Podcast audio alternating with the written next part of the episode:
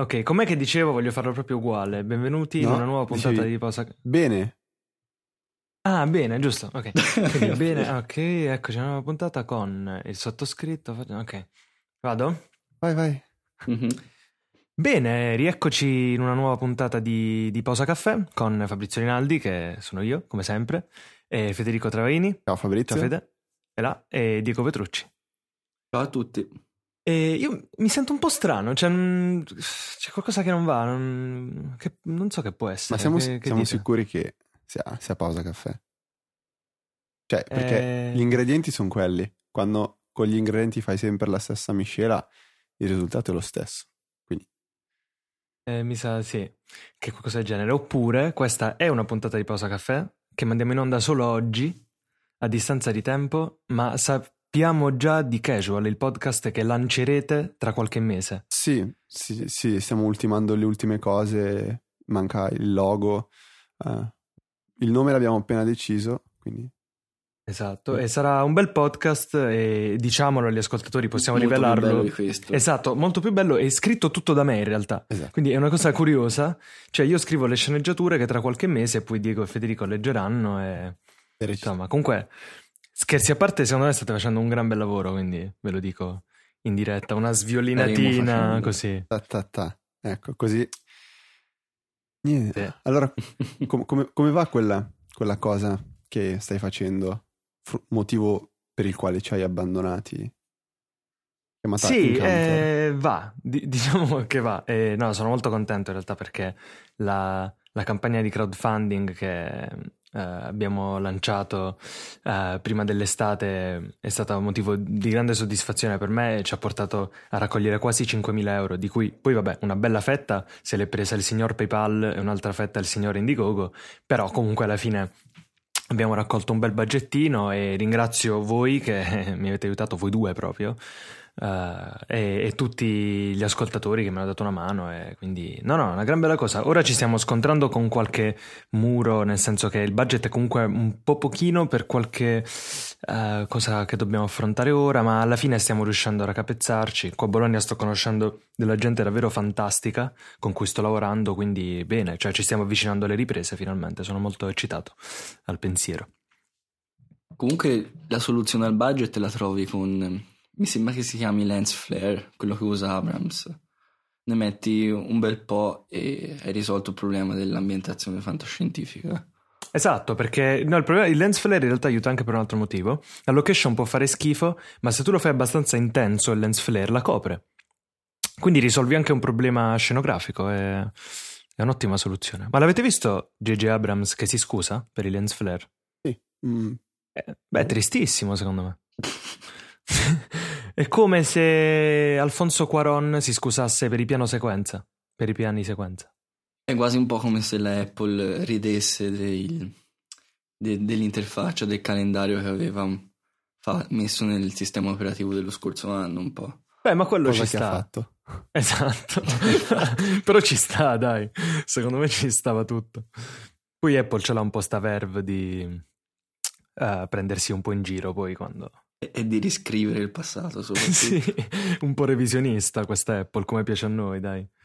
Eh, che poi a proposito, a me iOS 7 piace un sacco. Lo dico senza riserve, Senza pudore proprio, cioè. senza pudore proprio. A parte l'icona impostazioni, credo che su quella il giudizio sia unanime, o no? A me non dispiace. Ah, Passa vada dalla persona retro. meno- Forse è perché ho lo sfondo più scuro e quindi si... Non si immedesima, immedesima però si... ci sta bene, via. Non Mm. troppo male. Eh, non mi hai convinto.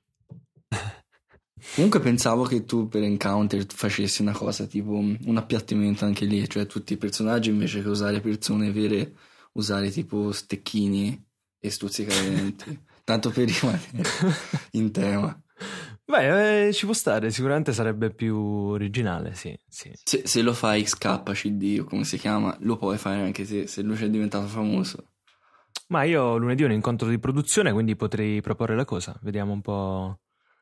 Al massimo nella prossima puntata direte se alla fine. Magari perdi un po' di espressività, ma acquisti in fantasia de- di chi lo vede, perciò. Se Sì, infatti. Ehm, tra l'altro pensavo a proposito di crowdfunding, eh, ora sto dicendo crowdfunding perché il pubblico di casual più o meno è un pubblico tech savvy, o sbaglio, no? Ehm, mentre quando ne parlo in giro ormai ho imparato che crowdfunding è davvero una parolaccia, cioè mi guardano davvero malissimo e quindi non lo dico mai, dico finanziamento dal basso, ho lanciato una raccolta fondi, eccetera. Un po' come podcast. È Eh, un sì. termine un po', un po' così sconosciuto e a volte vale la pena dire faccio una radio su internet a puntate. Mm, mm, vero, sì. Ma secondo voi diventeranno mai davvero mainstream in Italia i podcast come lo sono in America? Eh, Ne, ne stavo parlando ieri con eh, Stefano Coletto, che ehm, è venuto a trovarmi a Milano, eh, in- po' al, al Politecnico per chiacchierare un po' così di, di tecnologia, di suono, visto che lui è un, è un grande esperto. E, e stavamo proprio affrontando questo argomento che eh, comunque il podcasting in Italia io lo vedo molto, eh, molto in stallo e, mm, e secondo me per quel poco che potrebbe prendere piede mm, rimarrebbe comunque legatissimo a- alla radio, quindi a gente che comunque andrebbe a scaricare podcast di, di radio DJ o, o simili per, per ascoltare le puntate perse e difficilmente andrebbe alla scoperta di, di altro. Cioè, forse ehm, attualmente il podcast è visto come qualcosa di complementare alla radio. Non, non- non- non so quanti abbiano ehm, la, la concezione del fatto che esista il podcasting come mm, diciamo eh, qualcosa a sé stante. E mm, mi capita però in treno di vedere più spesso gente che ha l'applicazione ehm, podcast di Apple installata. Non ho mai avuto la, la fortuna di vederli, diciamo, di vedere queste persone a lanciare l'applicazione e curiosare un attimo eh, ciò a cui erano iscritti. Però, secondo me, magari piano piano, piano piano, qualcosina potrà migliorare. No, la co- Cioè, cosa servirebbe? Credo che serva puntualmente una cosa triste, anche secondo me. Però il famoso di turno che si iscrive, magari dura anche poco, no? Fa qualche mese e poi si leva. Tipo, chi c'era? Giovanotti, mi pare, su Twitter, Mhm. che si è iscritto, poi finito di pubblicizzare il programma si è cancellato, poi ne ha fatto un altro e si è riscritto. E anche se non dura lui come persona, poi dopo però crei una certa conoscenza del mezzo. Servirebbe, non lo so, qualcuno di famoso che crei solo un podcast e no anche radio, una trasmissione su radio e dopo almeno fa imparare alla gente, alle persone cos'è. Potrei lanciare Poi- un podcast io. Poi possono scegliere se seguire o no, però. Sì, te saresti perfetto. Eh, Ma tra l'altro stavo pensando seriamente che potrebbe essere interessante, scherzi a parte, fare un podcast di Encounter in cui di tanto in tanto aggiorno sulla produzione, dico magari cosa anche sto imparando facendolo, eh, insomma se ci sono novità e tutto, però no, mm, sarei incostante, probabilmente anche noioso, Ma quindi secondo me invece è è un'ottima idea, Fabrizio, perché ehm, sono sicuro che tu te lo ricordi, che c'era un podcast anche di app.net ehm, Sì. in cui il, il fondatore raccontava un attimo ciò che eh, aveva, eh, ciò a cui aveva lavorato durante la, la settimana passata e aggiornava su questioni riguardanti sviluppatori, utenti e un po' tutto. E chi era legato a quella piattaforma, ehm, secondo me, ne ha tratto, ne ha tratto un, un gran vantaggio. E quindi magari ci saranno magari so, 100 persone o 200 o 1000 che ha- hanno voglia di, di seguire Encounter un po' più da vicino, magari soprattutto chi ha deciso di contribuire perché crede a questo progetto, o magari anche persone che eh, lo ascoltano per caso e decidono di aiutarti. Eh, e, e potrebbe funzionare secondo me. Ogni, intanto racconti eh, quello che è stato fatto. non lo so, potrebbe essere Sì. un, ottimo, un ottimo esperimento. Poi, ovviamente, avrebbe una, una vita comunque determinata dal fatto che prima o poi Encounter uscirà e poi non so, eh, non so se ci sarà un seguito, se ci sarà qualcosa. Questo penso che è un po' difficile da, da- da- da dire adesso. E quindi questo podcast potrebbe essere mh, destinato a finire tra 15 puntate e stop e essere comunque eh, un successo. O magari affrontare poi eh, a livello critico ciò che è Encounter con le puntate sempre nel podcast dopo che questo è uscito. No, no, ma è vero. Ma anche senza farne... ah, No, tra l'altro mi, no, mi veniva solo in mente che è una cosa abbastanza mh, comune mh, negli Stati Uniti eh, di fare podcast relativi a prodotti mediali anche grossi. Eh, penso al Breaking Bad Insider Podcast, è un podcast spettacolare in cui intervengono anche pezzi grossi come ovviamente Vince Gilligan, Brian Cranston, Aaron Paul e lo fanno in modo, eh, per citare il vostro podcast, molto casual, eh, molto tranquillo, non fanno i VIP eh, e, e partecipano molto volentieri. Quindi, sempre per tornare al discorso che ormai in America il podcast è un prodotto davvero consolidato. Io ho conosciuto anche delle, delle amiche americane, eh, mie coetanee, non particolarmente tech savvy.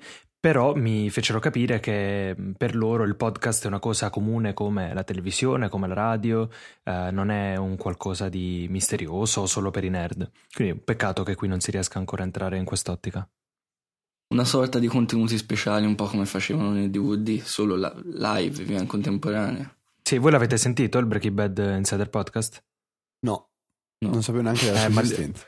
M- malissimo, andate a cercarlo, recuperate almeno, vi consiglio le ultime 500 puntate, no sto scherzando, Ok. recuperate le ultime tre puntate perché davvero danno una panoramica su tutto il finale, diciamo, tutta la parte finale che non, non troverete altrove, né a livello testuale né visivo né niente. Davvero ve lo consiglio vivamente, se siete fans. Senti, ma tu hai, hai approfondito parecchio la questione su- sul finale di Breaking Bad. Ehm, Sì. Io ho, ho paura a farti delle domande perché so che ehm, molta gente che poi ci ascolterà eh, non, non ha ancora visto il finale di Breaking Bad o magari ha appena iniziato a vedere le puntate, quindi ehm, vo- vorrei parlartene un po', però la- lascerei in fondo alla puntata in modo da poter dire a un certo punto, bene, qui Mm. iniziano gli spoiler, un po' come hai fatto tu eh, nei, nei post su filmmaking. Ehm, Giusto, sì. ti, ti faccio un'altra domanda invece che ehm, ho- mi, mi frulla un po' nella testa in questi giorni. Dopo che, dopo che ho visto Gravity, ho iniziato a riflettere su quanto sia importante un trailer. Perché Gravity, eh, io ho, diciamo, ho avuto il desiderio di vedere questo film il prima possibile, non appena ho visto il trailer. Il trailer secondo me è stato qualcosa di pazzesco che ehm, ha, ha- ha dato la possibilità a questo film, secondo me, di, di- di poi eh, fare i numeri che ha fatto, al di là del fatto che il film poi sia un capolavoro, eh, tutto ciò che, ciò che riguarda il, mm, Quaron e, il- il- il suo lavoro finale.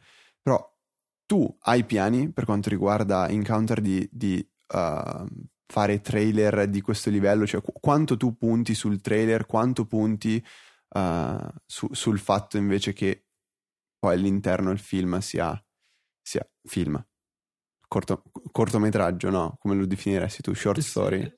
No, è film, alcuni dicono corto film, cortometraggio e basta. Quindi Tu quanto punti sul comunque un trailer? No, la domanda è molto interessante perché tutto l'argomento trailer mi affascina molto. Eh, tant'è interessante già il fatto che spesso, per quanto riguarda i, i filmacchioni hollywoodiani, ci siano registi, registi a parte che lavorano i trailer. Quindi ecco, questo fatto è significativo, no? E in alcuni casi ci sono trailer che quasi mi sono piaciuti più dei film. Io ricordo il trailer di Only God Forgives, Solo Dio perdona di Nicolas Winding Refn, che è un film che ora sto riscoprendo, diciamo, all'inizio non mi piacque molto, e quello è un trailer che penso di aver visto una cinquantina di volte, non sto scherzando, perché amo quel trailer come prodotto a sé stante, non in funzione del film. Mi piace proprio quel, quel prodotto lì.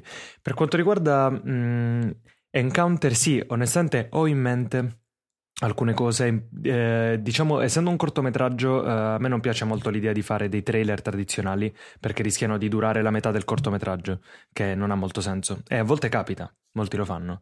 No, nel mio caso io sto pensando di fare un'altra cosa, spero di riuscire a farla se me lo permetterà il budget e i, e i tempi eh, la, e la logistica, di fare dei teaser trailer del, del corto che non comprendono scene del corto, quindi li giro a parte e, e introducono ai personaggi o all'atmosfera del cortometraggio, ma nel momento in cui il corto inizierà sarà quello che succede dopo questi teaser praticamente, che saranno quindi a tutti gli effetti degli, degli assaggi di, di, quello che poi avverrà nel, nel, cortometraggio. Mi sembra un po' più furba come cosa, un po' più accattivante, quindi vediamo un po' se riuscirò poi a, a realizzarla. Ok, allora attendiamo che esca il primo di questi teaser.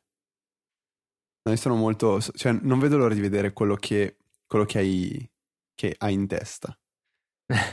Anch'io in realtà, perché poi mettere, eh, voglio dire, scrivere eh, per immagini poi è molto diverso dallo scrivere nero su bianco e quindi lì ci sarà tutto un lavoro che farò eh, sia ora che lavorerò al piano regia, allo spoglio della sceneggiatura, sia poi sul set, che produrrò un qualcosa che per buona parte comunque è, è difficile ora eh, immaginare.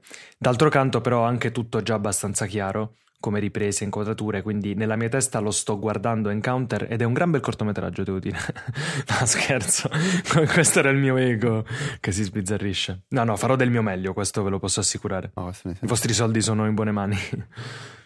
no, al di là di quello, beh, è, è, è bello il, il, fatto che comunque tu uh, mh, hai la possibilità di, di, di tirar fuori qualcosa.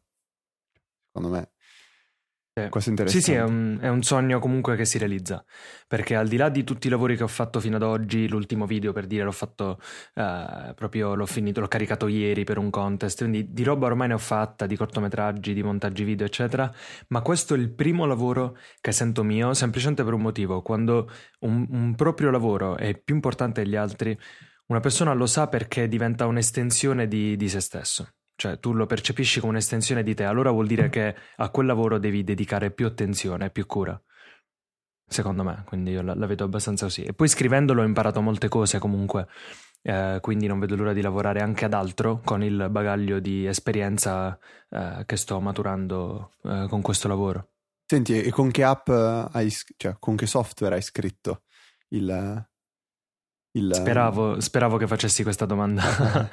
ehm, no, pri- all'inizio le primissime stesure credo di averle scritte completamente in Hive Writer uh-huh. eh, di Reichstein. Ehm, sì, perché vabbè, lo sapete che amo quell'applicazione, quindi sì, ci lavorei lì. Poi scoprì uh, Highland di, credo si chiami la software house Code Code Apps, che in realtà è, um, è, un'app realizzata da John August, che sarebbe lo sceneggiatore di Big Fish, tra le altre cose, uh, di cui segue il podcast che è forse uno, è forse il podcast che ascolto più regolarmente. Vabbè, a parte Casual che ho ascoltato chiaramente tutto perché sono poche puntate, però degli altri podcast, di quelli che seguo da più tempo, è l'unico che credo di aver seguito con, con costanza. Vabbè, e dicevo, ed è un'app che mh, permette sia di scrivere eh, solo testo e poi ti permette anche di vedere il layout definitivo da sceneggiatura e, e, la sintassi che segui quando scrivi il testo è sostanzialmente un markdown con pochissime modifiche in funzione delle sceneggiature e sarebbe il fountain, una, okay. una, un fork del markdown diciamo. Solo che eh, arrivato poi all'ottava stesura credo ho scoperto un'altra app Island costa 8 euro su Mac App Store se non sbaglio. Ho scoperto un'altra app uh, che si chiama Slugline ed è invece realizzata da Stu Maschwitz che è pure un tipo abbastanza famoso nel, nel campo dell'indie, filmmaking, roba varia. Mm-hmm. E questa costa di più, credo di averla pagata una quarantina d'euro. Uh, e in sostanza quest'app ti fa scrivere sempre solo testo, seguendo la sintassi Fountain. La figata pazzesca è che mentre scrivi ehm, l'app ti mostra già la sintassi da sceneggiatura e layout definitivo, a seconda di come stai scrivendo, e per uno sceneggiatore è davvero una magia vedere una cosa del genere succedere sullo schermo. È una, è una sorta di doppia finestra? È una sorta di? Doppia finestra in cui da una parte no, scrivi... No, no, eh no, la cosa fantastica è che tu hai la finestra col testo e mentre scrivi il testo si dispone sulla pagina e si formatta automaticamente in base a come lo stai scrivendo. Ti faccio un esempio, per chi giustamente non scrive sceneggiature, questo discorso potrebbe sembrare un po' strano, ma questo esempio dovrebbe chiarire. Uh, nelle sceneggiature Uh, il, l'inizio di una scena si scrive con int o ext, uh, con un puntino dopo, che vuol dire interno o esterno, uh, dopodiché è seguito dal, dal, location in sostanza, poi qui c'è qualche regola ma non voglio entrare nei dettagli, poi un, un trattino e scrivi se giorno o notte in sostanza, più o meno, ora l'ho proprio semplificata. Ok. Se eh, l'app Slagline rileva che tu hai scritto in maiuscolo e il rigo comincia con into ext, capisce che è l'inizio della scena e quindi a seconda delle impostazioni lo metterà in grassetto, lascerà lo spazio sotto, insomma, e tutto il resto, no? Se invece scrivo un nome di una persona in maiuscolo, vado a capo e scrivo quello che dice, lo formatterà come un dialogo. Quindi è davvero pazzesco per chi scrive sceneggiatura. Devo- la, la consiglio vivamente. Ci sarà un video. Sì, sì, esatto. Sì. Ehm, E poi niente, quello proprio non ci dilunghiamo sulla questione scrittura, però un consiglio eh, che voglio dare a chi mh, eh, sta approcciando questo campo, o comunque già scrive sceneggiature, è quello di scrivere una prima bozza che sia anche davvero schifosa, cioè senza preoccuparsi eh, della formattazione, della punteggiatura, di niente. Eh, lasciate perdere il perfezionismo che serve solo a bloccare il, il lavoro creativo. La prima bozza va bene che sia davvero una schifezza. Eh, dopodiché riscrivetela da capo, che non vuol dire aggiustatela, ma riscrivetela. Perché la riscrittura io l'ho scoperto con Encounter, prima non lo facevo. La riscrittura è davvero una rivoluzione perché ti, ti fa rivedere le cose in un'ottica diversa e il lavoro eh, davvero decolla. Quindi riscrivete, riscrivete, riscrivete perché è fondamentale. C'era un blog di cui non ricordo il nome purtroppo e mi dovrà bippare, penso Federico, che consigliava sempre quando lui parlava più di scrittura in generale, quindi libri, magari articoli così, consigliava sempre, sempre di scrivere la prima bozza di merda, chiamata così. E questo perché così dopo, come dici te, ti levavi il problema di scrivere e dopo eri più libero e potevi ripartire con vero. già qualcosa messo giù. E diceva di scriverlo proprio un grassetto e grandissimo nel- come titolo, così uno non ha aspettative, non sta a fare, a perdere tempo, come dice bene te, nel, nel particolare, ma butta giù il più possibile. No, ma lo sai, uno scrittore famoso addirittura, purtroppo non ricordo chi, ehm, o forse era un fumettista, comunque vabbè, è un personaggio importante, fidatevi, eh, disse addirittura che mh, quando si trovava di fronte al famoso blocco dello scrittore, che esista o meno questa sindrome, eh, faceva una cosa molto semplice, eh, prendeva la sua mano, la metteva sul foglio e cominciava a fare scarabocchi e a un certo punto diceva necessariamente cominciava a, venire fuori qualcosa, poteva essere qualche parola, poteva essere qualche disegno e da lì proseguiva e usciva dal blocco e questo lo, lo racconto semplicemente per fare questo discorso che abbiamo già detto. Deve essere uno schifo quello che viene fuori all'inizio, è giusto che lo sia e poi si va avanti e prende forma, come lo scultore che all'inizio prende a, a martellate la pietra e sicuramente sarà un, un obbrobrio informe e poi piano piano si arriva alla pietà o quello che è, però con calma. E sempre per quanto riguarda la scrittura, a questo punto consiglio un libro che secondo me devono leggere davvero tutti, scrittori, eh, giocatori di basket, chiunque dovrebbe leggerlo. Eh, Si chiama Bird by Bird di Anne Lamott, che parla di scrittura, parla di costruzione dei personaggi, ma in realtà poi eh, è un po' un pretesto per parlare di, di- di esperienze, di, di vita, di riflessioni, quindi ve lo consiglio, davvero un, un gioiellino. Mi mancava il tuo accento, Fabrizio. A me mancava registrare, davvero, non, non registravo da una vita. No, quando hai detto da pausa pa- caffè. parola mi si è illuminato il cuore. Immagino. Dai, stiamo immagino. facendo tornare la voglia a Diego di scrivere ancora sul Mac minimalista con. Oh. Comunque per tornare a prima fa finta di niente proprio podcast. Diego. Cioè, ha fatto finta di niente. No, sono stato zitto per 10 minuti buoni, quindi devo cambiare argomento. Per tornare all'argomento podcast eh, su Encounter, sarebbe bello anche senza mm, doverne fare una settimana, una puntata a settimana, che magari ti prende tempo e te ne ruba per il progetto vero e proprio, visto che non hai così tanta crew e non puoi delegare. Sarebbe bello anche secondo me, secondo me anche fare una cosa tipo 5 puntate che sai che sono 5 puntate e magari una dopo che è stato finito via o che è andato al cinema, non so quel che farà. E parlare in quei 5 cosa vuol dire fare una campagna su, di crowdfunding o cosa significa dover trovare il tempo per fare queste cose o tutte cose così. Molto molto sintetico ma, ma, ma così pregno di informazioni e soprattutto te le registri magari quando vuoi e le pubblichi tutte in un botto una settimana ma dopo anche che hai fatto il film. Sì o, o magari nella settimana delle riprese può essere interessante avere questo, questo come, sì. sì anche un po' come trailer diciamo come trailer secondo fatto con un altro mezzo via. Sì. Sì sì ma infatti e... mi sta accattivando la cosa.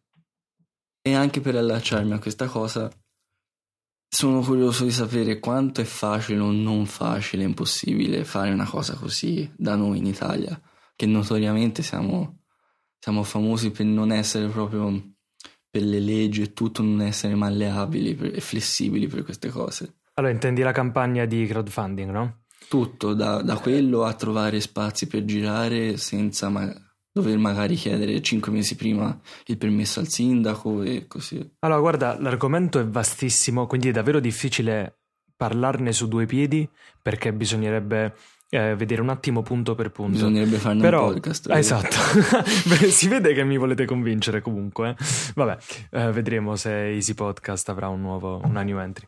Ehm, no, allora, per quanto riguarda la campagna, ci sono cose che ho imparato facendola e dopo averla fatta che avrei preferito sapere prima. E quindi magari può essere utile agli ascoltatori che pensano di fare qualcosa del genere sapere queste cose. Una è che non bisogna dare per scontato Uh, per scontata nessuna donazione. Magari c'è quella persona che siete sicuri al 100% che vi darà la cifra X, magari pensate che quel gruppo di persone vi darà Y, magari chi non, non stavate nemmeno tenendo in considerazione vi darà molto e chi davate per scontato vi darà poco, quindi non pensateci proprio. Voi pensate alla campagna, non pensate a chi dopo dovrà darvi soldi. Al contempo però è anche importante una cosa.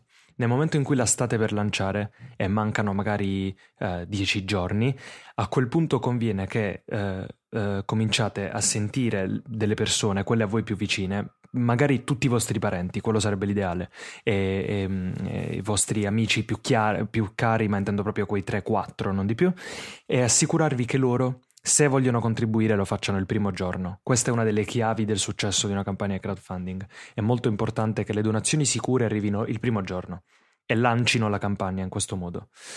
Um, tu sei riuscito a fare quasi 1000 euro praticamente già il primo giorno? O mi sbaglio? Esatto, il primo fu... Sì, sì, eh, entro il secondo giorno credo di aver superato i 1000 euro. Infatti fui davvero entusiasta della cosa, no? non eh, mi aspettavo credo. quel riscontro. E, ehm, Un'altra cosa davvero fondamentale che io ho preso sotto gamba e non avrei dovuto è la questione ehm, local, diciamo, cioè di portare la campagna online, eh, offline per strada, tramite volantinaggio, eh, tramite passaparola, eccetera, che non è una cosa semplice come può sembrare. Uno dice stampo mille volantini e li lascio sulle sedie da qualche parte. Non è così semplice. Per esempio io Uh, volevo lasciare i, uh, dei volantini che avevo fatto un po' curiosi su Encounter, erano delle, dei, delle finte pagine di sceneggiatura, quindi uh, funzionava abbastanza la cosa, la studiai con qualche amico. Li volevo lasciare sulle sedie del cinema all'aperto in Piazza Maggiore a Bologna, quindi un bel, voglio dire, un luogo bello ricco di passaggi, di persone interessate all'argomento, eccetera. provai a fare questa cosa alla fine lasciai i volantini semplicemente nei dispenser, che comunque erano un bel crocevia di, di, persone, però alla fine me li tolsero una mezz'oretta dopo e mi dissero che c'era bisogno di un'autorizzazione, anche se a organizzare questa cosa era la cineteca con cui io ero già in contatto. Alla fine ho chiesto l'autorizzazione, mi hanno fatto aspettare giorni e giorni senza risposta, ho mandato più mail, ho fatto telefonate, eh? Niente, poi è finito il cinema all'aperto, quindi è finita la cosa, non ho potuto più farlo. Magari se mi fossi mobilitato prima ci sarei riuscito, però è anche vero che, come prima immaginava Diego, a volte qui in Italia ci si scontra con una burocrazia che è quasi impossibile valicare. E quindi bisogna tenerlo presente. Ehm, però sì, p- bisogna pensare subito a come portare la cosa offline, questo lo consiglio davvero caldamente, perché non basta il passaparola online, a meno che non sei lo youtuber di turno con i fan, il seguito e bla bla bla, ma non era il mio caso quindi. Mm. Sì, sì. Eh, no, mentre aspetta, Diego mi aveva pure chiesto forse qualcos'altro riguardo sempre a tutta la... forse mh, mm, riguardo alla produzione in generale, a come ci si organizza. Non... No, era più che altro questa cosa, lo scontro con la burocrazia, perché anche tipo mm, prendere il, i permessi per girare in certi posti, non so dove e come lo farai perché non conosco. Però è facile, non è facile o... Uh, diciamo che bisogna rivolgersi alla Film Commission locale. Uh, io andai alla Film Commission di Bologna, parlarne lì. No, questo diciamo è un ostacolo, eh, uno scoglio non troppo grosso da superare, quello dei permessi. Quindi non, non è stata tra le cose più complicate. Uh, più che altro io vengo da tre anni di, Dams Cinema, come forse ricordate, e in tre anni di Dams Cinema eh, non c'è stata un'ora dedicata davvero a come si produce un film e vi assicuro che un film non si fa come si pensa, non si parte da dove uno si può immaginare che si parta. E, insomma, c'è tutto un, un, un iter produttivo eh, che in un'università come per esempio Dams Cinema non insegnano e che quindi io, io ora sto imparando un po' a mie spese perché il fatto di dover imparare quali sono i passi veri per fare un film eh, mi ha rallentato.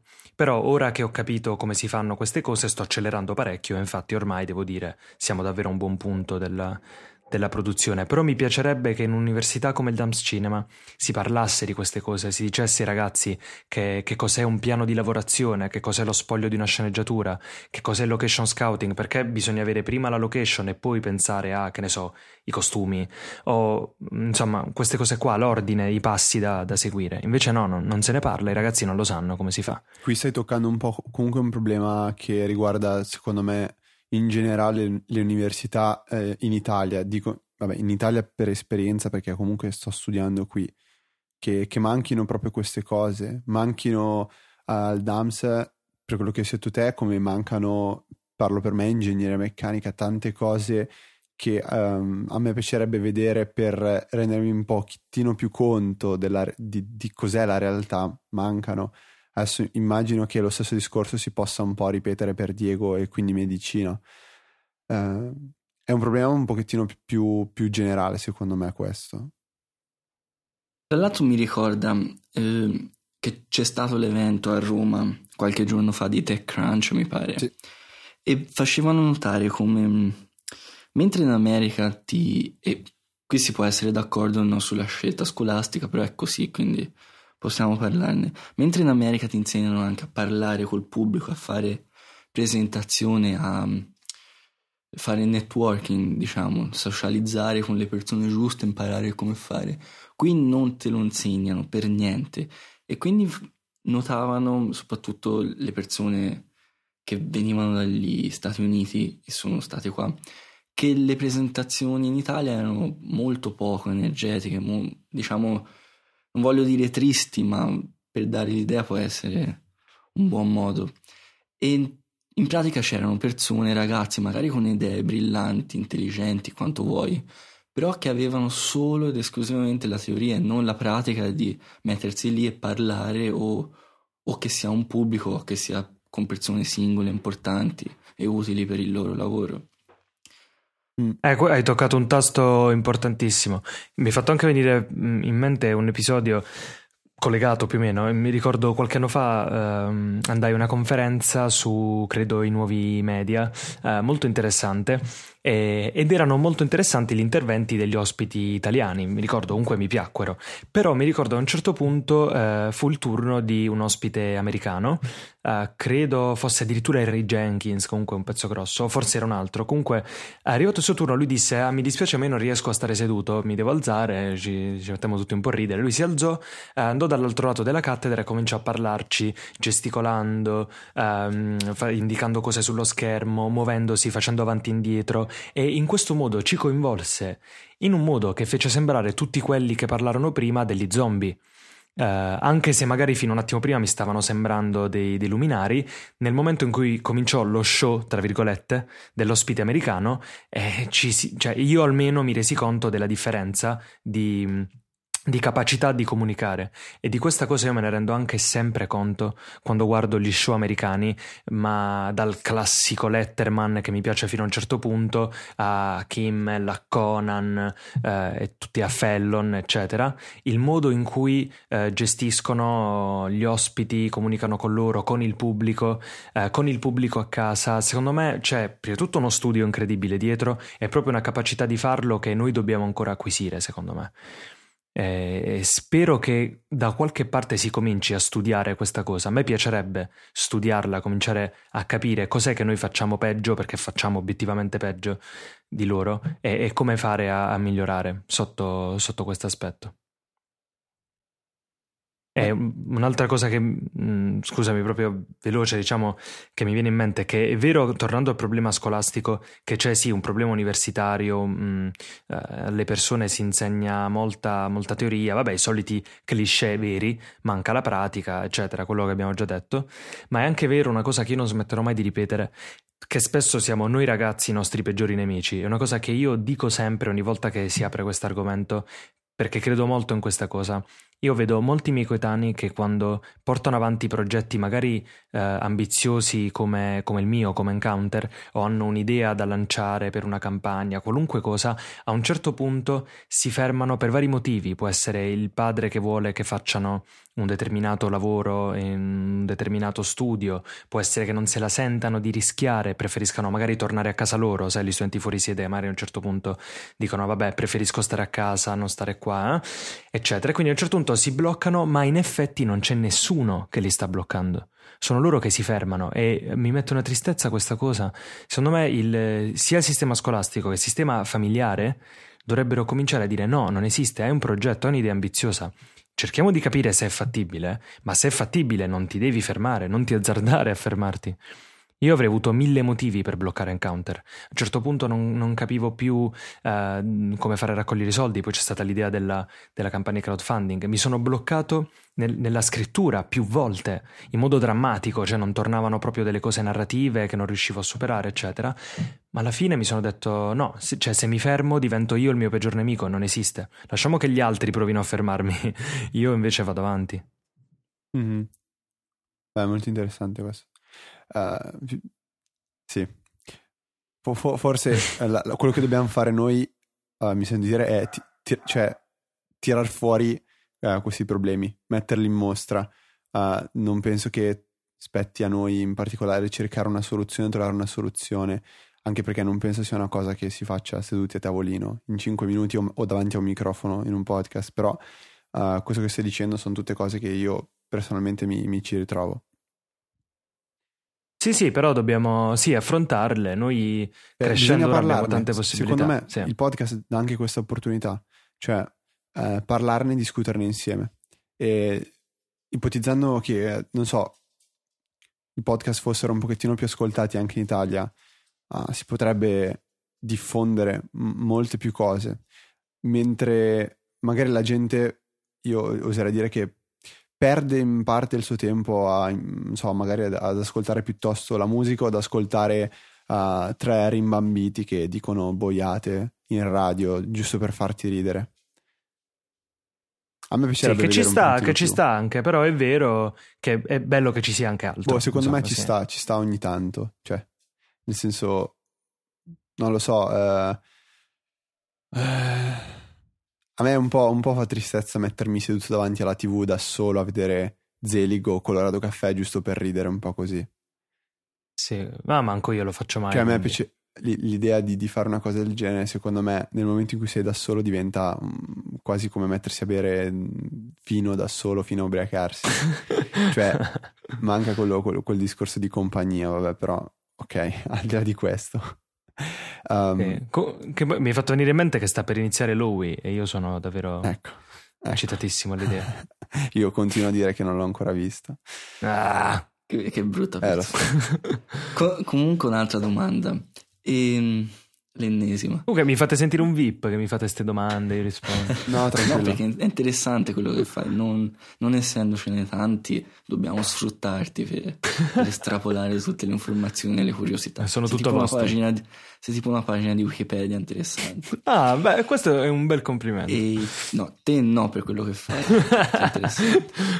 Vai, sentiamo. Comunque, ehm, io mi ricordo, non so se l'hai mai visto, se l'avete mai visto, Moon quel sì. film fantascientifico sulla Luna che senza spoilerare diciamo che c'è uno che lavora sulla Luna e da solo e fa certe cose e succedono certe cose. Io mi ricordo che... Ma è quello dove alla fine lui è una donna? No, scherzo, finto spoiler. No, alla fine è un produttore di metanfetamina anche lui. Ah, ecco, ok. E mi ricordo che ci fu un, uno scandalo, insomma scoppiò lo scandalo sul Corriere o qualche giornale così, perché questo film era in pratica scopiazzato parecchio, direi, sì. da un corto italiano. E in effetti il corto italiano era molto ma molto simile, perlomeno per le idee. Poi va bene, uno era un corto, uno era un film, se non ricordo male, e tutto diverso. Però la cosa che mi ha stupito era la qualità del corto italiano che mi dispiace dirlo, però non mi sembrava granché. Mi sembrava più un corto fatto da una persona che, tipo me, che ha una bella idea, che ha una sceneggiatura interessante, perché era effettivamente molto interessante, ma che aveva degli standard qualitativi piuttosto bassi. E questa cosa mi sembra un po' esemplare perché, o perlomeno ti chiedo, riscontri anche te questa cosa perché tante volte l'idea buona è anche legatissima all'esecuzione. Cioè va bene avere una bella idea, ma se il film fa schifo di qualità non te lo guarda nessuno. Se invece fai, hai un'idea buona con l'esecuzione, non dico perfetta, ma ottima o, buona, o molto buona, può essere una cosa molto molto molto bella avere successo. Te cosa ne pensi? Ti sembra che perlomeno qua ci siano standard un po' più bassi? E mi sembra che ne riparlasti, ma ora che lo stai facendo effettivamente, ne parlasti, ora che lo stai facendo effettivamente, mi pare che ne valga la pena richiedertelo. Sì, questo è, mm, sì, sì, una domanda molto interessante. Ora mi è venuta in mente una citazione, ho provato a googolarla un attimo, non ho trovato l'autore, quindi lascio questo compito per gli ascoltatori di trovare l'autore, ma qualcuno disse che mh, mm, l'ispirazione è per i pappamolla o qualcosa del genere, mentre noi professionisti facciamo il lavoro duro, che poi quello di scrittura, eccetera, eccetera. Ed è una cosa che io condivido molto. E, ehm, per quanto riguarda Encounter, per esempio, Uh, l'idea di base è relativamente semplice, ma buona comunque perché ha affascinato una serie di persone che infatti mi stanno dando una mano. Ma io, per esempio, quest'idea buona l'avrei già potuta far diventare, uh, avrei già potuto farla diventare un cortometraggio uh, mesi fa. Uh, con uh, qualche attore uh, trovato un po' al volo, con una location improvvisata, magari l'amico che dice dai ok gira da me, favori qua, favori là, fine, vediamo un po' l'amico con la reflex mi dà la reflex, eccetera. Quindi l'avrei già potuta fare male e questo sarebbe stato praticamente il peggior insulto sia all'idea che a me stesso. Mentre io ho deciso no, eh, visto che, come dicevo prima, percepisco Encounter come un'estensione di, di, me a livello creativo, a livello intellettuale, non esiste, io non scenderò a compromessi, costi quel che costi, io farò Encounter come si fa un film, non come si fa il video con gli amici. E, ehm, di questa cosa ne parlammo già, non so se ricordate, nella puntata di Pausa Caffè con eh, Federico Viticci. Uh, del, del, problema degli standard. Uh, quello che io dissi allora che ripeto oggi è che spesso il problema è proprio questo, che la gente ha standard molto bassi, specialmente i, i miei coetanei, e, e, quello che succede è che idee molto buone diventano prodotti mediocri e questo succede tutti i giorni. Io dico smettiamola, cerchiamo un attimo di fare delle cose fatte per bene.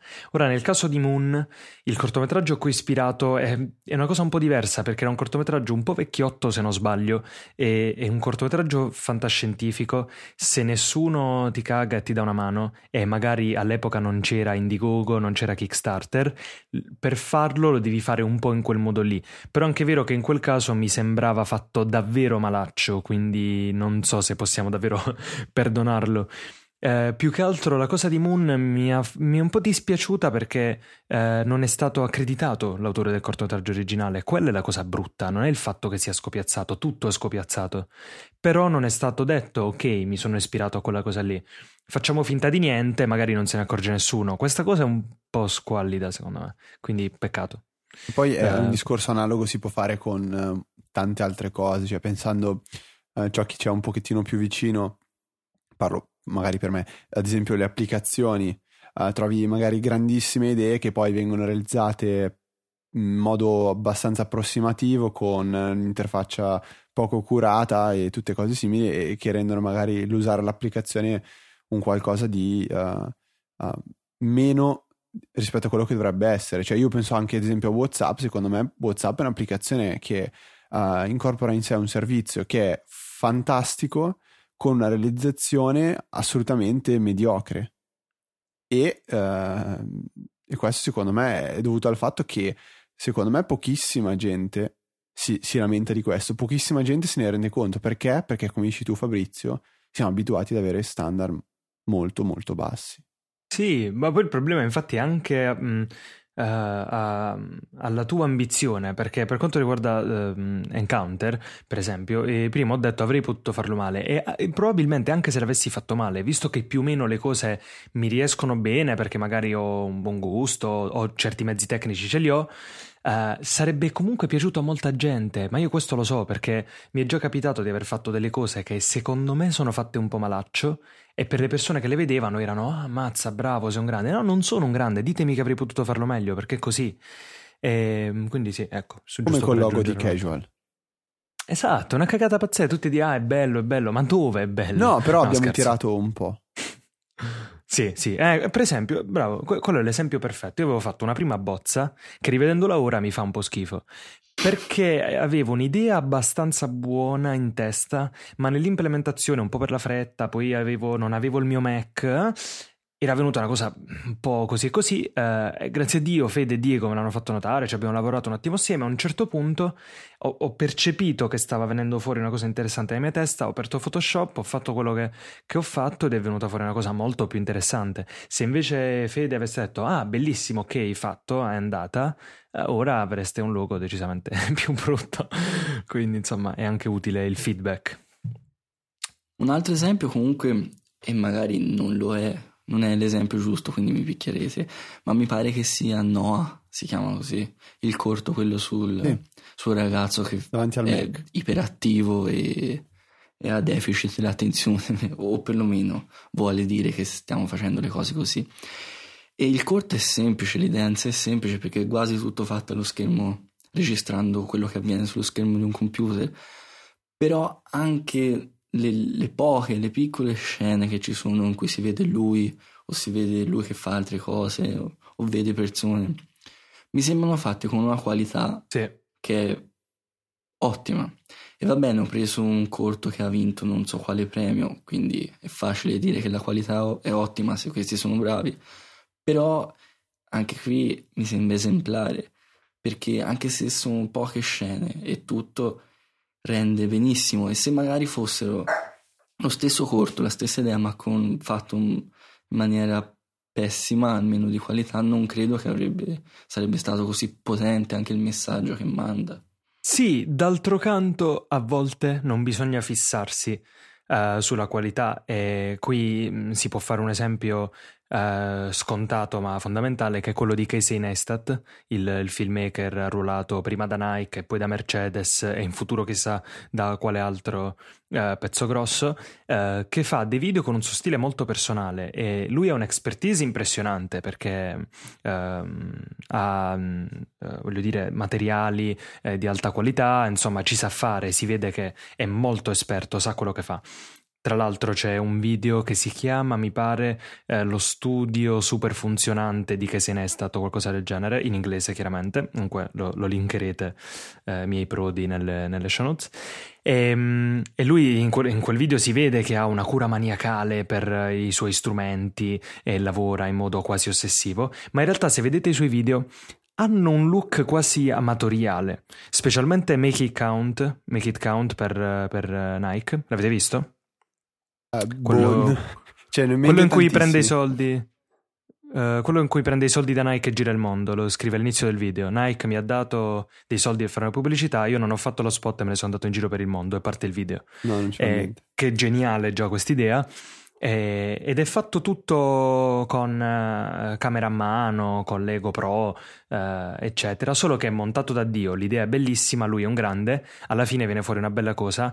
Uh, Secondo me il prodotto finale in quel caso ha giovato del fatto che Casey Neistat se ne sbatte della qualità in senso stretto dell'immagine finale. A lui interessa raccontare una storia.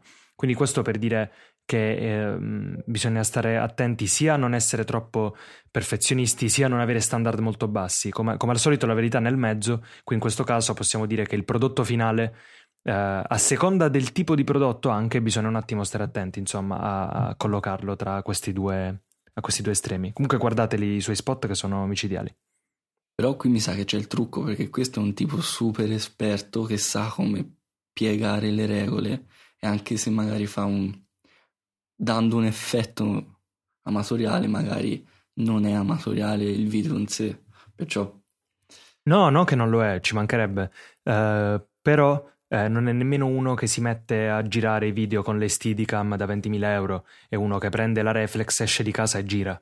Cioè, mi spiego, quindi lo fa in un mm. modo molto spontaneo, quindi va anche bene quel tipo di spontaneità, basta che poi lo si faccia comunque con la cura e l'attenzione, bla bla bla di cui sopra. E, tra l'altro mi è venuto in mente ora, magari non c'entra nulla, però è, un, è, un'altra cosa che mi ha affascinato molto. L'ho pubblicata un paio di volte su Filmmaking, quindi se non l'avete vista vi odio. Ed è uh, un discorso che fa John Cleese sulla creatività. Non so, ve lo siete persi? Sì, sì, ah, no, l'hai no. visto? Ok.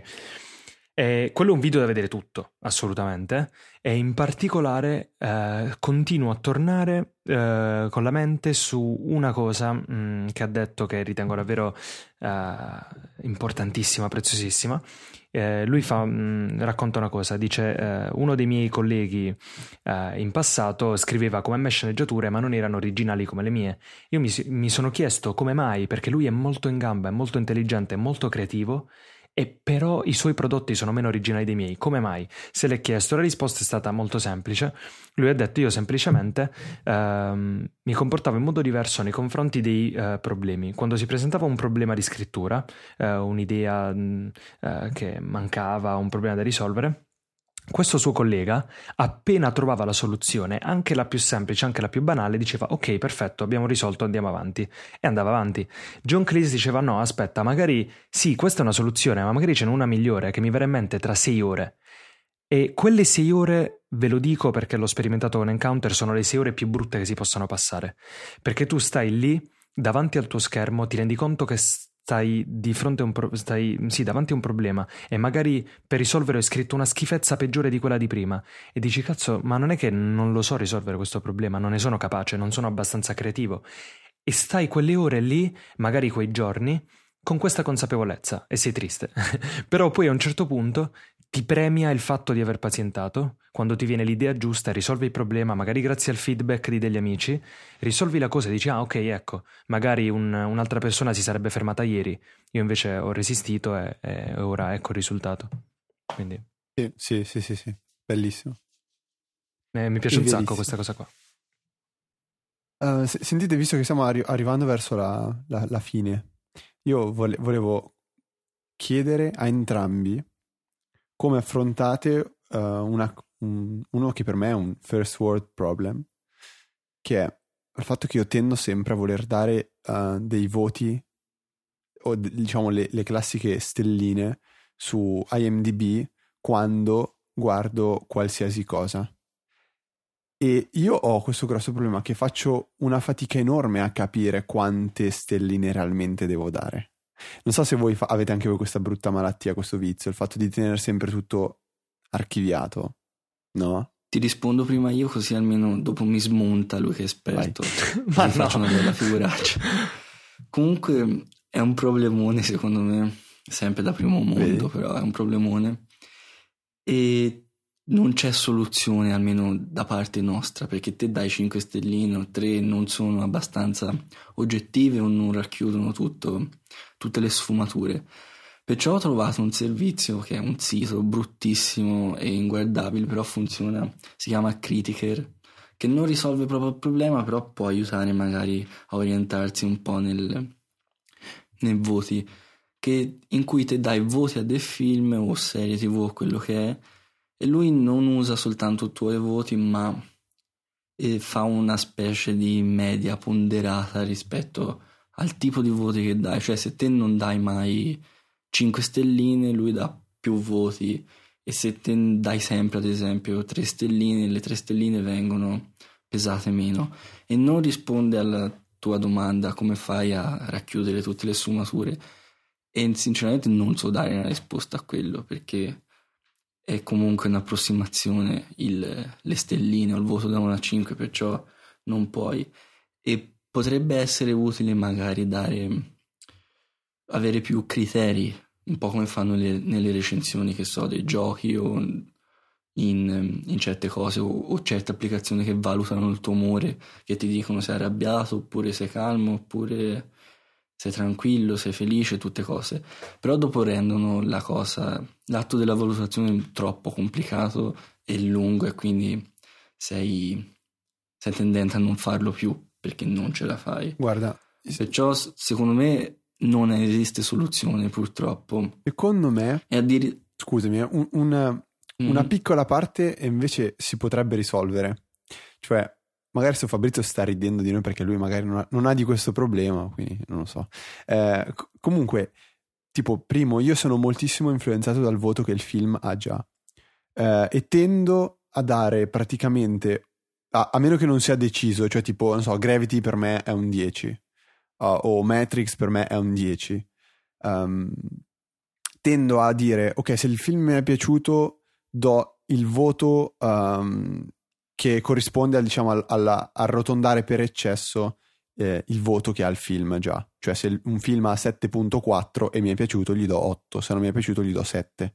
A meno che, ripeto, non ci siano estremi in cui voglia dare comunque 4, uh, eh, come tipo l'ultimo Resident Evil, o uh, come uh, Gravity in cui voglio assolutamente dargli un voto molto più alto. E questo è uno dei grossissimi problemi che però è, è relativo semplici, semplicemente a me. Il secondo, secondo me, è che eh, nel momento in cui tu dai un voto a un film, ti viene fatto vedere ciò, eh, cioè gli altri film a cui tu hai dato lo stesso voto. E ti rendi conto spesso che molti di quei film non sono sullo stesso livello di quello che tu hai visto e quindi uh, ti, ti, fa un attimo ripensare. E due, due, sono le soluzioni, secondo me. La prima è, è già stata, secondo me, in, um, incorporata all'interno di uh, Tract, che è uh, Tract in realtà, che è questo servizio che non è come IMDb, ma vuole semplicemente essere un archivio di film, serie TV, uh, dove tu crei il tuo account, ti viene mostrato anche sul calendario quando escono i tal film o serie TV, uh, TV e poi ci sono integrazioni con applicazioni come 60 Hz oppure Infuse che in automatico segnano le cose che vedi.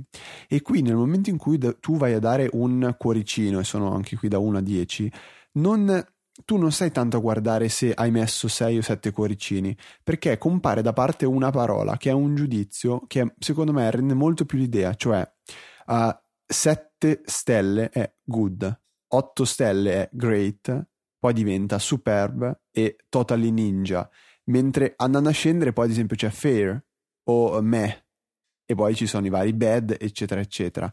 E secondo me un 8 stelle comparato a un great è tutt'altro effetto.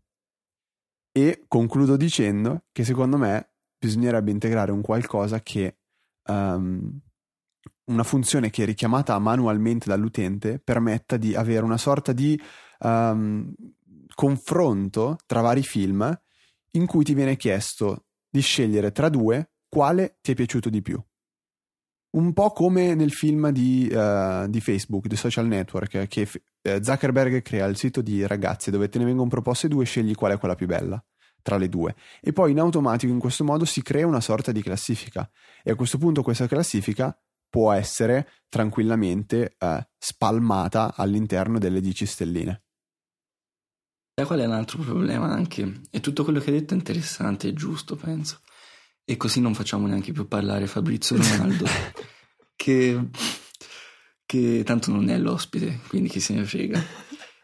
Che più ti addentri, e questo è un problema di MDB, di internet in generale, più ti addentri in un film, leggi recensioni, leggi cose, spesso ti leghi da un lato, diciamo, affettivo, sentimentale a quel film, che è un po' la stessa strategia che usano venditori, magari quelli che, ve- che vengono alla tua porta a vendere, che ti fanno toccare l'oggetto perché nel momento che c'è un processo psicologico, che nel momento che tocchi, tocchi l'oggetto crei una sorta di legame e più lo tieni in mano, più lo usi, più lo guardi e più sei tendente a comprarlo.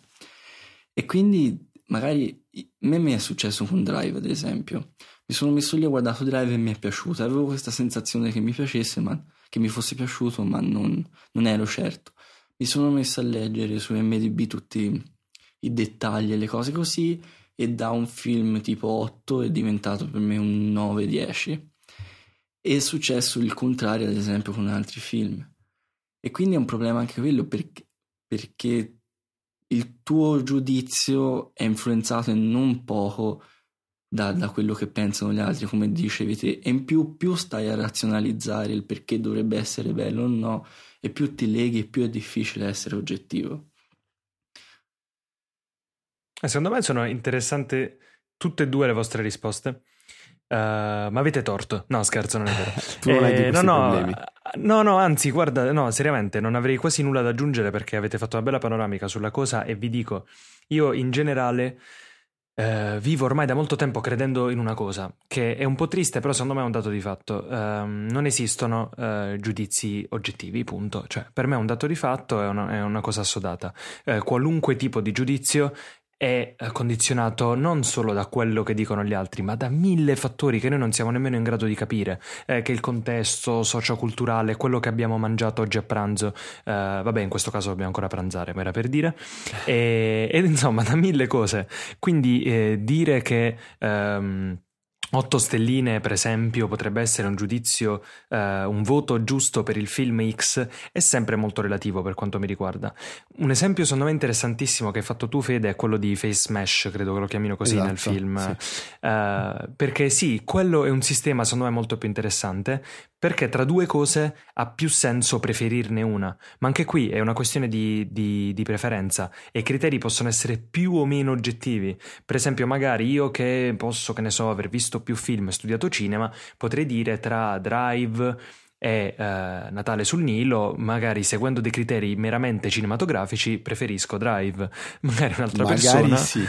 magari un'altra persona ha criteri diversi dai miei perché dice che eh, dei criteri c- cinematografici se ne sbatte e gli interessano criteri di altro tipo. E vabbè, questa persona è chiaro, non vorrei avere a che fare con una persona del genere, però potrebbe preferire Natale sul Nilo. Eh, l'altro discorso che, ehm, che volevo fare è, mm, è un un po' più complesso, quindi magari non mi dilungo, eh, ma mi è tornato in mente il, il, problema del SIP test, il test dell'assaggio della Coca-Cola e Pepsi, che probabilmente eh, sapete già e magari ne ho già parlato in pausa caffè, perché è una cosa, non, non so, ditemelo se, se, mi ripeto, forse uh no, non... E vabbè, Uh, per approfondire vi consiglio di recuperare uh, Malcolm McDowell sull'argomento, un paio di talk suoi in cui ne parla. Molto semplicemente sono stati fatti nel tempo tanti test su cosa sia eh, migliore, più buona tra la Coca-Cola e la Pepsi, no? Un classico, una classica diatriba, ecco. E, um, un classico test era quello del SIP, come dicevo prima, dell'assaggio. Facendo assaggiare a un campione abbastanza grande di persone le due bevande senza mostrare l'etichetta, quasi tutte le persone hanno preferito la Pepsi. E quindi in quel caso si poteva dire ah ecco la Pepsi è più buona um, e la Coca-Cola no, solo che tutte queste persone preferivano la Coca-Cola perché erano condizionate dal brand, cosa che secondo me va anche bene, cioè secondo me non c'è niente di male, però vabbè.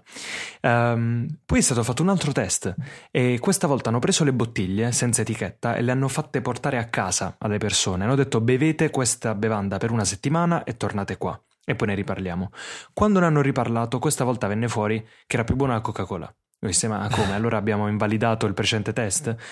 Quello, sì, il ragionamento di Malcolm McDowell era semplicemente questo: la Coca-Cola è un po' meno dolce, è una bevanda un po' meno dolce, sulle lunghe piace un po' di più, perché il dolce forte della Pepsi eh, alla seconda bottiglia diventa, non dico insopportabile, però un po' più pesante, diciamo, della Coca. Uh-huh. Quindi questo per dire, allora per il discorso dei film, Uh, il, il, voto da cosa è determinato? Potrebbe essere determinato benissimo da quante volte l'hai visto, uh, da in che momento della tua vita l'hai visto, della giornata o dopo quale altro film. Perché se io vedo Drive e prima di Drive ho visto una cagata, magari mi piace di più. P- pensate quelle volte uh, che capita, non so se vi è mai successo, di vedere dei video su YouTube uno dopo l'altro e a un certo punto passate magari da un video bello ma amatoriale a un video magari normale o comunque bello ma professionale, girato con delle belle reflex, eccetera, in quel caso il secondo video sembra, non dico un capolavoro, però mm, avrete un giudizio probabilmente molto più positivo su quel video. Quindi in base a che criterio gli dareste 4 o 5 stelline? È un po' difficile da determinare. Quindi io quello che dico è che le stelline sì, va bene, diamole perché è divertente, c'è rilascio di dopamina, quello che volete. Ma sì, diventa un po' un gioco nostro. Il gioco, Quindi- mi mancava anche quello. un gioco con la I, un bel gioco, così eh, non è che abbia poi molto senso. E pensavo anche ora a una cosa molto semplice, ai film a cui siamo affezionati, per esempio eh, io mh, amo molto eh, 500 giorni insieme, Eh, secondo me è davvero un piccolo capolavoro. Quindi sono in un certo senso condizionato rispetto a quel film, perché sono molto affezionato a quel film, eh, quindi magari gli darei un voto più alto di, che ne so, Le ali della libertà, che è un capolavoro assoluto. Perché sono più affezionato a quell'altro film? No perché sia meglio, sia migliore di Le ali della libertà. Come fai a metterli anche accanto due film del genere? Non so se mi spiego. E magari ti porti indietro il giudizio e l'affezione per il- i personaggi, quindi valuti bene tutti gli altri loro film o serie tv, anche se non sono granché magari. No, non solo, i personaggi e l'autore. Cioè, pensate per esempio ai film di Refn, ecco, prima parlavamo di Drive, no? Io quando vidi Drive mi innamorai di quel film, cioè en- entrò nella top 10 dei miei film preferiti il minuto dopo eh, aver smesso di, di vederlo. Ehm, poi l'ho rivisto più volte per studiarmelo, eccetera. Quindi, per esempio, io mi sono affezionato anche a Refn come regista, che è diventato uno dei miei preferiti. E il mio rapporto con Only God Forgives, eh, il suo ultimo film, è molto conflittuale, perché ritengo che abbia dei grossi problemi quel film. D'altro canto, però, mi capita di rivederne scene intere, studiarmelo e fare screenshot, e mi piace il trailer, e mi piace la locandina, eh, e ci penso e ci ripenso. Magari se non fosse di Refn eh, me ne sarei già scordato, lo dico molto sinceramente. Boh, non lo so. E, e forse non me lo chiedo nemmeno, però resta un po' un punto interrogativo. Comunque per il problema del faccia a faccia, cioè della cosa del faccia a faccia, non so quanto, e qui chiudo perché sennò continuo all'infinito, non so quanto possa essere utile o oggettivo quel che volete. Perché faccio un esempio per chi l'ha visti e chi non l'ha visti mi dispiace. Lui e eh, Big Bang Theory, che sono tutte e due serie comedy, via commedia, però sono notevolmente diverse, molto molto molto diverse. E se ti ritrovi a, a dover giudicare una delle due, cosa fai? Giudichi ad esempio Big Bang Theory perché sono battute almeno nelle prime stagioni, pum pum pum, che ti fanno ridere ogni 10 secondi e continuamente, o giudichi il- la storia che c'è dietro magari a lui e la rivoluzione che probabilmente, e senza probabilmente forse, sta portando alla TV e all'intero genere, cioè lo valuti nel contesto del- della TV di quel momento.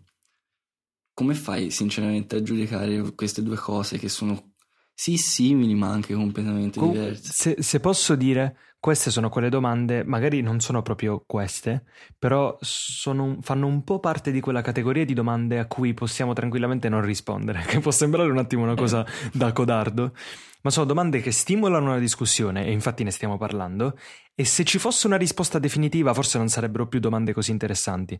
E infatti molti dei post più belli di testate come Vulture oppure l'Huffington Post, eccetera, eh, lanciano eh, queste questioni sulla televisione, sulla natura del mezzo, sulla serialità, poi magari alla fine non si risolve la cosa, soprattutto perché obiettivamente eh, l'anno prossimo sarà già cambiato tutto, cioè il mondo della serialità per esempio. Sta subendo un'evoluzione quasi impossibile da comprendere, tra una golden age e l'altra ormai non si capisce più nulla, quindi ha senso dare una risposta a queste domande, For- forse fino a un certo punto, però sicuramente dobbiamo farcele. E questo forse è uno dei pochi podcast che si fa domande come queste, quindi voglio dire, eh, è un win eh, tremendo secondo me che le facciate. Ma chi è? ci sta, ci Ok. sta. Allora, ehm, diciamo che per le domande su Breaking Bad e, e magari Mad Men ne parliamo un po', parliamo un po' di, di serie TV, Fabrizio, ti tocca tornare. Sì, Però oggi chiudi tu e sai come. ah, devo, devo- ah, beh, sì, beh, ci sta. No, comunque vi ringrazio prima di tutto per avermi ospitato perché mi sono divertito un sacco. Non mi ricordavo che fosse così divertente registrare, Eh. davvero. Vale solo per te. Sì, immaginavo. no, perché capisco che ho detto cose così interessanti che può essere stato difficile per Diego, a quanto pare, voglio dire, gestire la cosa, però... no, scherzi a parte, davvero eh, in gamba e non vedo l'ora di sentire le prossime. E noi non E vediamo detto l'ora questo... di vedere Encounter. Eh, infatti, dai, dai, speriamo che se tutto va bene, ecco, dovrei riuscire a girarlo tra fine ottobre e inizio novembre, però prendete molto alla leggera questa cosa perché ora sono molto più flessibile, se c'è un imprevisto colgo l'occasione per rivedere delle cose, non, non, non mi sento di dire ok, entro la data X lo vedrete, però insomma ci stiamo avvicinando piano piano, quindi dovete resistere ancora un po'. Ok, salutaci E- allora. Detto questo, allora ci sentiamo la prossima settimana e niente, alla prossima. Ciao ciao. Fantastico. Che cosa bellissima, romantica e bellissima. sì, sì, davvero, una, una puntata notevolissima. Ok. notevolissima.